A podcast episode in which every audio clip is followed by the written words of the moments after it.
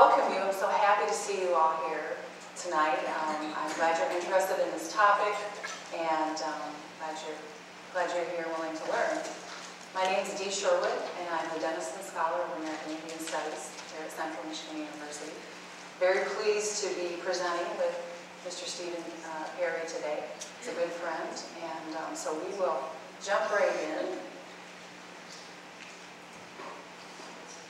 This is an overview of what we, we will be talking about tonight. So we're going to talk about violence, and we're going to discuss how violence is really unique in Indian Country. It's not simply an act, uh, physical act of aggression, but it's actually uh, complex behavior that's psychological, emotional, and social. I will also share a framework for understanding how to control. Maybe some of you social work or sociology students have seen that, how in control we are before. And then we will learn how traditional teachings can be used as a means for healing and prevention. And um, that's important for the Native community, but also for the non-Native community as well. So how many of you would be interested in learning a little bit about traditional uh, Native American teachings? That's what I thought. Great. Okay, and as I said, this is a benefit for, for both uh, Native and non-Native communities, and it's really, I think, um, wisdom and knowledge that has been vastly underutilized. And then Steve will talk about a, a root prevention model as well. Okay, so we know, right, from history that um, Columbus started a, a legacy of violence, right, in the Caribbean and North America. How many know the real story of Columbus, right? We know that some, some very, um, very serious um, genocide actually happened. And, um, but I also want to emphasize at the same time that um, there's resilience within indigenous communities. And again, I pose the question of how strong do you have to be to survive a genocide? And how does that occur? How does one survive that type of um, community and individual violence? And so we'll talk about some of those strategies. Um, I want to just share a few statistics with you um, about how violence is unique in the Native community. So um, just some very interesting and sobering facts. Native American women experience the highest rate of violence um, as far as any group in the U S More than one in three American Indian and Alaskan Native women will be raped during their lifetime. That's two and a half times more likely than non-Native women. And I think that that's cause for us to take pause. And I want to talk to you a little bit um, about child abuse and neglect in Indian Country. So there's one substantiated report of, ch of child abuse or neglect for every thirty American Indian or Alaskan Native children. Um, and that's age fourteen and younger. Alcohol abuse, not surprised by that, as related to child abuse and neglect, and in general is um, more likely to be reported in American Indian and Native American families. Suicide uh, rates between four and seven times higher than other racial ethnic groups. Some statistics on, on violent crime. American Indians experienced approximately one violent crime for every eight residents age twelve or older. And this just to give you kind of a reference point for comparison. So one for twelve. In the Black community, one for every sixteen residents. Uh, in the white community, one for every twenty residents. So one violent crime. Uh, and for within the Asian community, one for every thirty-four residents. So what is this phenomenon about? Right? We know there's a historical pattern there. Um, as far as um, deaths within the Indian community, cardiovascular disease, alcohol-related motor vehicle accidents, homicide, um, and so forth. So this is these are the sobering facts. What what is the good news, right? This is sort of um, some some serious numbers. Well, we're going to get to that, and I think one of the things that we want to emphasize tonight is going back to those traditional teachings and how that can be um, used as a mechanism for healing. So I want to suggest to you that, um, that violence can happen at different levels, right? So we can imagine an individual, right, Suicide would be an individual, or self-injury would be an individual act of violence. You could think of um, a couple relationship, or a marriage, or a partnership, um, and there could be violence within that relationship. You can think about a family system, um, an organization, an institution, uh, violence in, in um, schools, people going postal, right? Different, different levels of these types of things. Uh, and within the community, national, international, global. And again, what I want to emphasize is that there's a lot going underneath that act of oppression in terms of the psychology and um, emotional dimensions. So this is the power control wheel. How many have seen the power control wheel before? And quite a few of you. Okay, so what, what's important, I think, to know about the power control wheel is that the act of violence is sort of the, um, make, the, the last resort as far as maintaining a system of power and control. And we'll work with an example of a couple relationship. Okay, within a couple relationship, uh, for the most part, not always, it's usually Um, the man, the, the husband, or the male partner having a, um, power control over the female. That's by far the, um, the way it works for the most part. But there are instances where women are violent toward men, but let's just work with the standard. So um, some of these dimensions, I don't know if you can see that, probably not, but um, so within these various spokes of the wheel, there are social, uh, psychological, and emotional components. So using coercions, coercion or threats. So I, I'm going to threaten that I might do X, Y, or Z. Um, I will take the kids away. I will do this or that. I will, um, if, you're, if you don't have your uh, immigration card, I'll report you that you're not here legally, et cetera, et cetera. It could be um, using intimidation, so making her feel afraid by gestures or certain um, angry looks or um, displaying weapons, hurting the pets, um, breaking property. It can be using um, emotional abuse, so put-downs, um, calling her names, uh, making her think she's crazy, playing mind games, humiliation, things of that nature. Using isolation, so controlling her access to phone, internet, friendships, um, acting overly jealous about other types of friendships, access to family members. Um, so I'm going through these various spokes of the wheel, using privilege, male privilege, could be uh, racial, ethnic privilege, and then the last one, economic abuse, so controlling access to money, resources, or vehicle. So that's sort of the, those different dimensions at a couple level. And what I'm going to suggest to you that all those uh, spokes of the wheel could be scaled up. So if you can control access to resources, land, and water, that's a form of economic control, right? If you use isolation and, and make up members of a particular community be all um, you know, required to live in one small area of reservation land. You see what I'm getting at? So there is a pattern to power and control and oppression that is, that is common throughout these different uh, system levels. Okay, so what's What, what should it look like? Well, here's the, this is the equity or the equality wheel. So this is the uh, role for nonviolence. So listening, showing respect, uh, even if you disagree, uh, hearing someone out, building trust and support, seeking relationships, honesty and accountability, owning up for um, previous behavior, for past mistakes, being responsible as far as parenting, having equally sharing resources and responsibilities, uh, making economic partnerships, making decisions together about those resources, negotiation and fairness.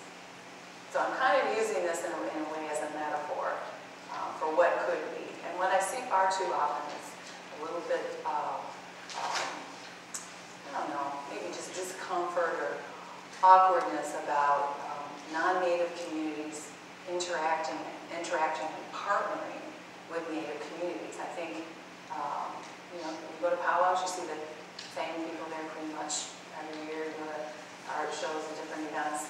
And I think Mount Pleasant is a, is somewhat unique in terms of the level of interaction here. It's, it's, I'm very proud that Mount Pleasant has done, you know, quite a good job in building relationships with the tribe. But I do think that um, this equality model is a, is a good one as far as um, building more um, building more connections. Okay. So this is where I am going to introduce our presenter, and I'm very pleased to uh, welcome Stephen Naganash Perry, and he descends from the Naganash family of the Waganah, Ottawa, Shingwauk family uh, on the Garden River Reserve in Ontario. He has a Bachelor's of Science degree in Business, a B S W in Social Work, a Master's in Education, with a major in Native American Studies. Very impressive. He was a postgraduate of the Kellogg uh, Fellowship at Harvard University. He's a graduate of their Education Management Program. Over the past twenty-five years, Stephen has held various teaching um, roles. He's been a tribal school administrator. He's lectured at the undergraduate and graduate levels um, across several universities in Michigan. He's created a specialized curriculum, and that's been used in many schools across the U S and Canada. And uh, the curricula is focused on traditions and Earth Mother's classroom, which is really amazing. Um, in addition, he's been recognized for his work with youth as a family interventionist. He brings traditional practices and beliefs into the teaching and instruction of Native people and professionals working with Native populations. Stephen is an advocate, a teacher, and a very good friend. Please join me in welcoming Stephen Perry.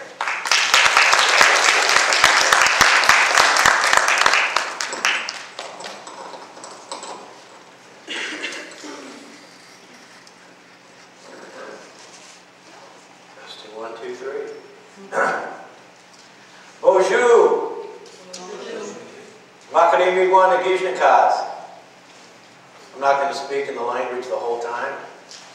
Uh, what I said was hello, and my, my spirit name is Blackfeather. Okay. The topic uh, that I'm going to speak about today, uh, violence, has been something that, uh, uh, especially in the Native communities, that I've really been involved a lot with over the last probably fifteen or twenty years. And uh, uh, we're gonna we're gonna talk about violence, okay? But we don't have enough enough time uh, to speak about violence. But you know, we have assault, murder, sexual assault, domestic violence, stalking, uh, teen dating violence, elder abuse, child abuse. There's a whole you know plethora of. Uh, Of, of, of abuses and, and violence that are out there in our world, unfortunately. But, uh, and Dee mentioned a, a few when she was speaking. One of the, one of the things that I've found is uh, there's been a tremendous amount of challenges out there for people who have been victims of violence. And, and the system Uh, is one of those, and, and, and people get uh, people then feel like they're victims of the system. You know, the system's supposed to be there to help them, and uh, you know, they're, they're they feel like they're they're victims of the system. And uh, some of the things are that the violence had to be current so that the court system can start the case because, you know, a statute of limitations or whatever. And uh, there's just all kinds of things in the system out there. And like all violence, uh, it affects the entire family. I mean, if there's violence against one member of the family, that violence is really against the entire family unit. And in, in some way or another, the, uh, the family is, is um, you know, is impacted. So when we look at violence, it, it, it, it impacts not only the person that's violated, but the family and the community. And so one of the things we're going to look at later on is how do we create a community model and replicate that model out, out, out there in our communities so that um, you know, we can, we can minimize violence. And even though I'm speaking about violence in Indian Country, violence is out there, and by you showing your interest here, uh, you know, it, it, it uh, the violence in Indian Country isn't like back in the West where you had everybody on a reservation and violence was taking place there, and then you go out and into the community and violence is taking place there. You know, a lot of Native people live in urban areas, which was, you know, it has been uh, historically um, you know, different for them. Uh, yes, a lot of people live on reses, but, you know, not as many people on res live on reservations as they used to. Uh, you know, all kinds of economics and all kinds of other things have drawn them to inner cities, or they're running away from something out in the rural areas, or they want to stay in the rural area. But what I'm trying to, what I, what I want to focus on today is that it takes us all. You all heard this famous woman that said it takes a village, you know, to raise a child. Well, it does. And I proved that when I was at the tribal school, that it takes a village out there to, to raise a, a child. And uh, they get good things out of that village, and they get bad things out of that village, but But uh, um, it, it does take more than just one person to raise a child, and especially with the, with the world being as complicated as, as it is today. The other thing is, in the dominant society, as I call it, in the non-Indian world, um, a lot of those regulations have been transposed over because the government has given tribes money. And with that money, rather than taking some of the old traditional approaches, the tribe's cookie cutter, the dominant society's judicial system. You know, I'm an advocate of, uh, of uh, some of the newer, newer ways of, of uh, handling violence and criminal uh, behavior, et cetera. And I thought the Native people, once they got the money, would take that and be creative and do that. Not too many of them are doing that. They're just basically taking section one oh four point five that used to be over here, we'll say in Mount Pleasant, and they're taking it out on the res and putting one oh four point, or maybe two oh four point five out there. So there needs to be some more creativity uh, out there for people as well.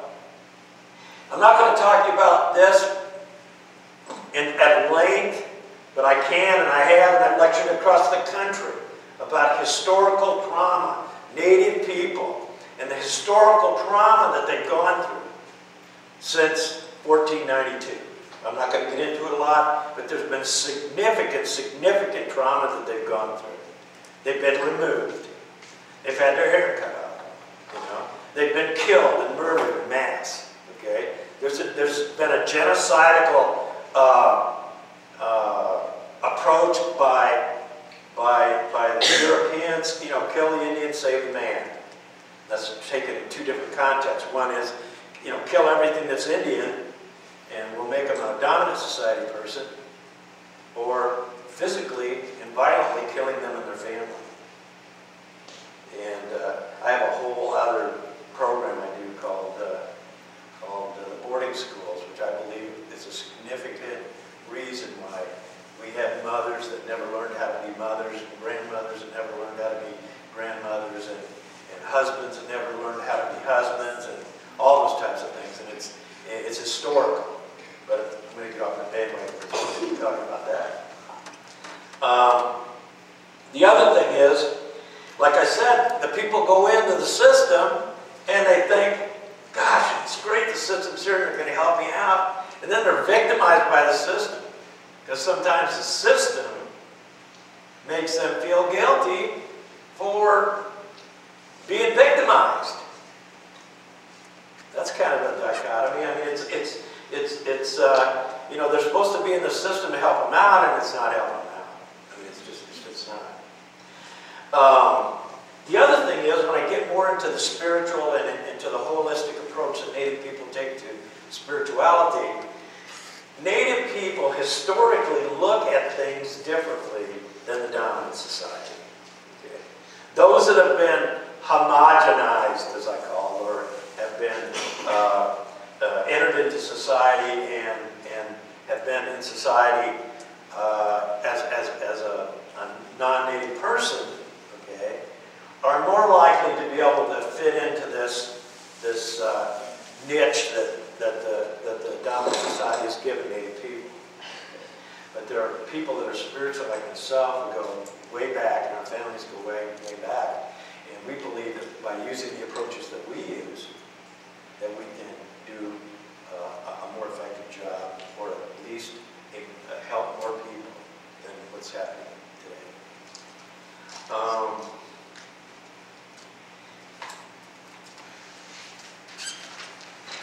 The, the, the next thing I like to talk about is, is, is it's just like, I get really animated sometimes, you know. One time I was at, at, the, at a university south of here, and the kids were like carrying placards like back in the sixties out of the room, because I get kind of animated. So if I get too animated, what you see is what you get. I'm animated, okay? But I get real upset about certain things, and I believe in certain things. When I believe in those things, I want to tell other people about it. And one of the biggest atrocities that we've had in this country is the lack of information that there has been about what the dominant society has done in every different way to Native people. So I go out and I talk about boarding schools, and I talk about trauma, and I talk about victimization, and I talk about all these different things, because half the time, unless you're native and you know it, you had somebody in a boarding school or had somebody that was killed or hung or whatever, you don't even know it. And they don't put anything in the history books. Okay? So, but a, a good example right here. This young girl, just a few weeks ago, okay, said to another person while she was playing basketball at a Catholic uh, school, She, you know, she said, "Pacho," which means hello, okay? And then she said, you know, "Kapanan," and, and that means I love you. Hello, I love you. They kicked her off the team for that game, and they suspended her from school. We fought long and hard, okay, to restore our languages, because we were not allowed to say our languages.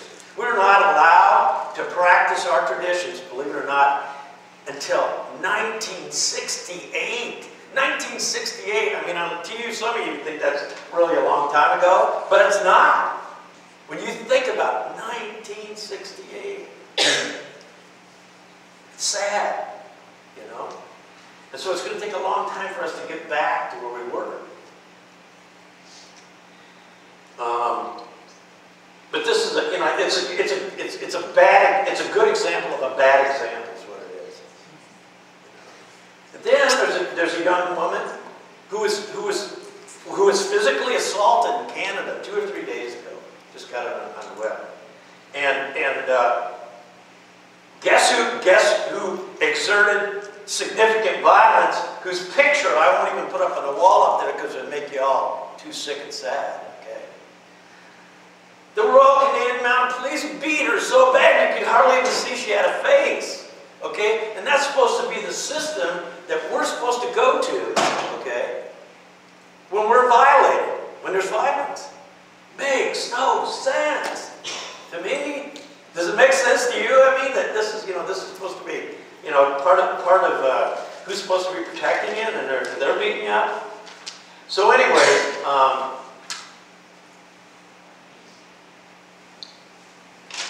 how do we use our traditional teaching? This, okay? It's by going back the way, okay, we were a long time ago. And lots of people think we can't do that, but it's real simple, you know? We have like seven traditions, you know, honesty and bravery and all these others, seven traditions to follow. And if you don't follow them, you're not going to be able to walk on that good red road that we call. We call that the good red road. Straight path that you're gonna that you're gonna that you're gonna go be walking on the red road. Okay, we call it the red road. Red um, but and, and and the other thing is we have been taken away for so long from Mother Earth. Okay, Mother Earth, uh, the animals, the minerals, everything. We they were all part of everything, and all those we feel. Uh, all those uh, families and such, uh, made sacrifices. I still practice a lot of those sacrifices. Well, I mean, I still practice a lot of those uh, those teachings today. Like when I harvest a deer, you know, I mean, I pray on that deer and I thank that deer for giving its life to me. You know, and I don't game hunt. I hunt because I eat that food. I can't have hide, okay? And I use everything, and that's the way Native people used to be. But you know, we don't go to the stream and get water anymore. We pour it out of the faucet. You know, so we don't have that connection with that water, you know, like we used to have. You know, we don't harvest all of our food and stuff like we used to. We didn't have, we don't get our hands dirty in the dirt and have that connection with Mother Earth and the need for us to environmentally uh, be safe with, with Mother Earth like we used to. But going back to those kind of things and following those kind of uh, those kind of uh, gifts, you know, and following those tenets, you know, are what I've done, and I've turned my life around. You know, I used to be, you know, I used to drink and drug and almost, you know, kill a friend of mine by, you know, by punching him really hard. You know, twenty-seven years ago, I've been clean and sober for for twenty-two years, and you know, I got on this red road.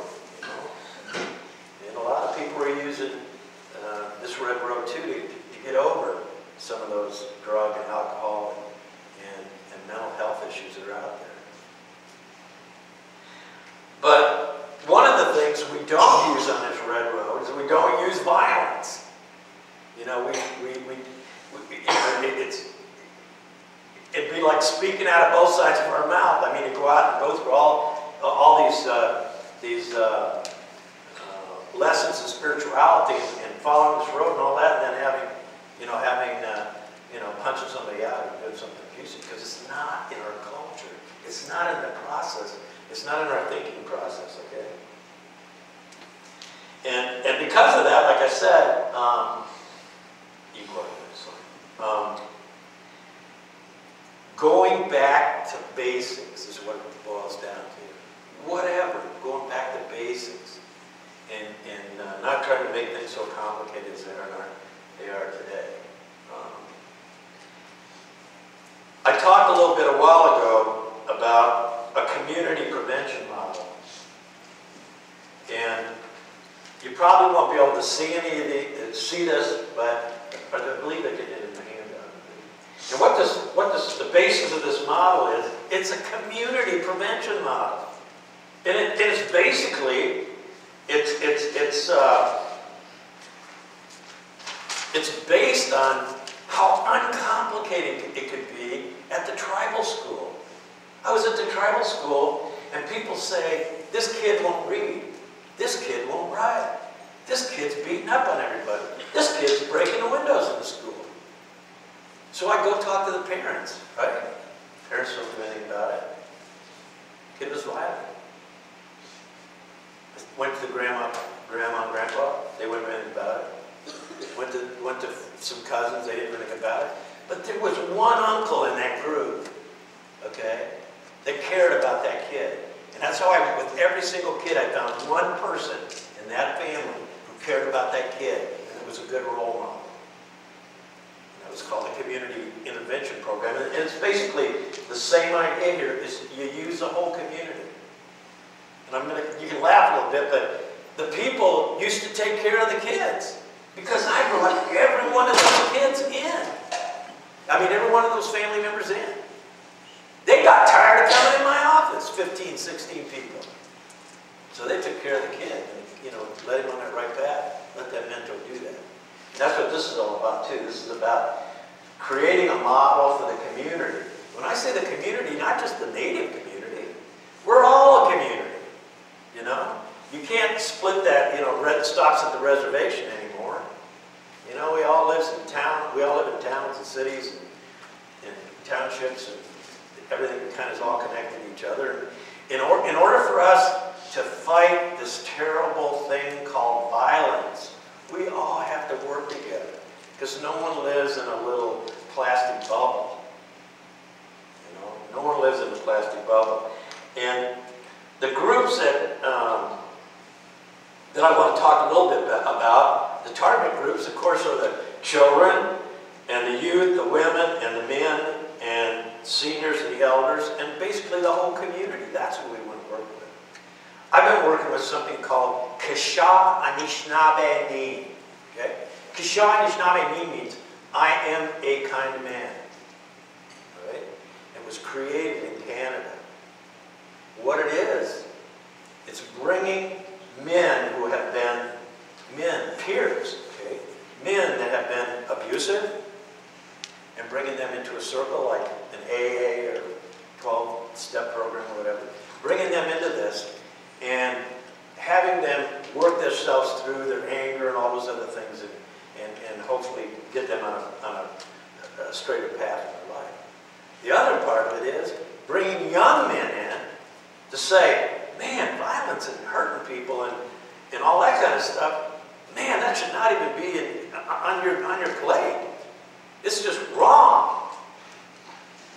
So it's a twofold program, and I'm real proud to be part of that, and also proud to be part of the initiative that's a statewide initiative called uh, United Three Fires Tribe Against Tribes Against Violence, which is a group that just started a year or so ago, and, and that's basically working with domestic violence and those types of things, creating shelters, confidentiality, and all that. But those are the types of things. Those are the types of things that. That, would, that we need to have. And people in the community are like the shelter staff and social service people and school people and parents, and the community has to make this all work. Because if there's, if there's, if there's a lot of denial out there, it's, it's not going to help the community. Or if somebody hides something that should have been exposed, it's not going to help anybody. It's not going to help anybody at all. So those are the types, those are the types of uh, programs that uh, are, are part of that community prevention model. I kind of already hit that already. Hit that already. Hit that already. All right.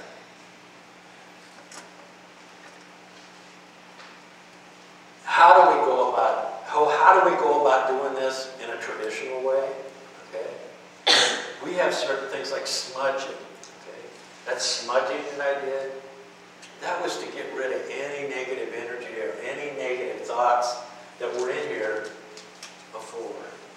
Okay, and it was to put you all hopefully in a positive mode. You know, it's a smudge. And it's part of our ceremony. We have ceremonies that we've been doing for, you know, people say, well, how long have you, how long have your relatives lived in North America? They said, four thousand years. And they're like, what? You know, I said, well, they can trace back my people four thousand years. And, you know, they, that's how long we've been here, you know. I think they kind of don't know how long I've lived in the United States. But I just like to use those opportunities to get across points. But we have traditional healers. We have non-medical doctors, okay, that, that will help people, okay? We have, uh, we have uh, fasting, where you go out on what's called a four-day fast. You don't eat or drink anything, and it's kind of uh, a spiritual, it's a spiritual thing. Um, and uh, a lot of young people do it, and I did it again, like four years ago I did it. You know, I did it a long time ago, twenty years ago, and then when I was four years old, twenty years ago. Does anybody believe it? No. Darn it. We also have ceremonies where we bring, bring everybody together. You know, like we, we have a pipe ceremony. It isn't about, about just a bunch of people sitting around smoking a pipe. We say prayers. We go in there, anyone in that lodge can say anything, and it stays in the lodge. Kind of like what you say in the car stays in the car, what you say in the lodge stays in the lodge. Okay. We have those ceremonies to bring people together and to give away. Native people give a lot of stuff away. They don't do a powwow. You know, you go to a powwow and you get yeah, you got it, you know. So um, we have those. We have uh, we have sacred medicines. I mean, I mean, muscadewash, the, the the sage. That's that's a that's a That can be used for all kinds of things. You ever got a sore throat?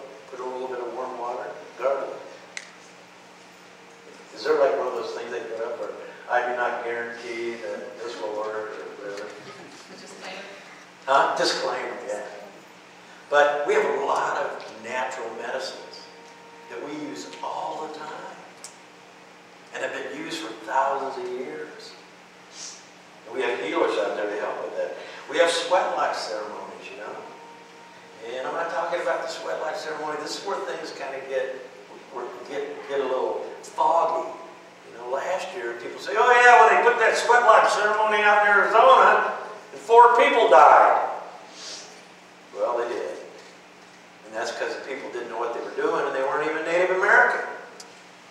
See, that's why I say you got to watch that, you know, watch that thin line there when you start taking long-time spiritual gifts that have been given to us over the years and, and try to use this queen on the sweat lodge. It's suffocating. Um, we have all kinds of ceremonies, grandmother moon ceremonies. Uh, we have the four colors. Has anybody ever seen the four colors before? White, yellow, red, black. They're in a circle. Everything we do is in a circle. You know? We live in a circle of life. You know, those white, those four, four colors stand for all kinds of things besides the four directions. They stand, they, they stand for the four colors of people on this Mother Earth. White, yellow, red, black, or a combination of right? So, so, um, those are the types of things, you know, as, as people, uh, you know, that we can do. And, and we all can do it. It doesn't just take Native people. You know, we, we all can do it. We're talking about violence in Indian Country. It's really high, okay? And we want people to know about that it's really high. and, and, and, and as a result of that, hopefully, not just Native people, but Native and non-Native people can can be out be out there looking at what the problem is, and these, you know, looking at some, at some solutions. I mean, I was a social worker, and I saw everything you can possibly believe in. Some of you that are going to be social workers are going to see the same thing I did. And it's not just pushing paper out the door either. Okay? So anyway, um, what can we do? Well, we can, we can look at all the different kinds of violence we talked about and make probably a pretty easy decision that not any of it is any good. Okay? And, uh, and, and learn more about violence and how we can find ways of uh, getting at, uh, at, at, at violence and finding ways of prevention, prevention, preventing people from, from uh, doing violent acts. The other thing is, there's a lot of denial out there. A lot of people said, oh man, no, he didn't, he did, or he just kind of pushed her a little bit, or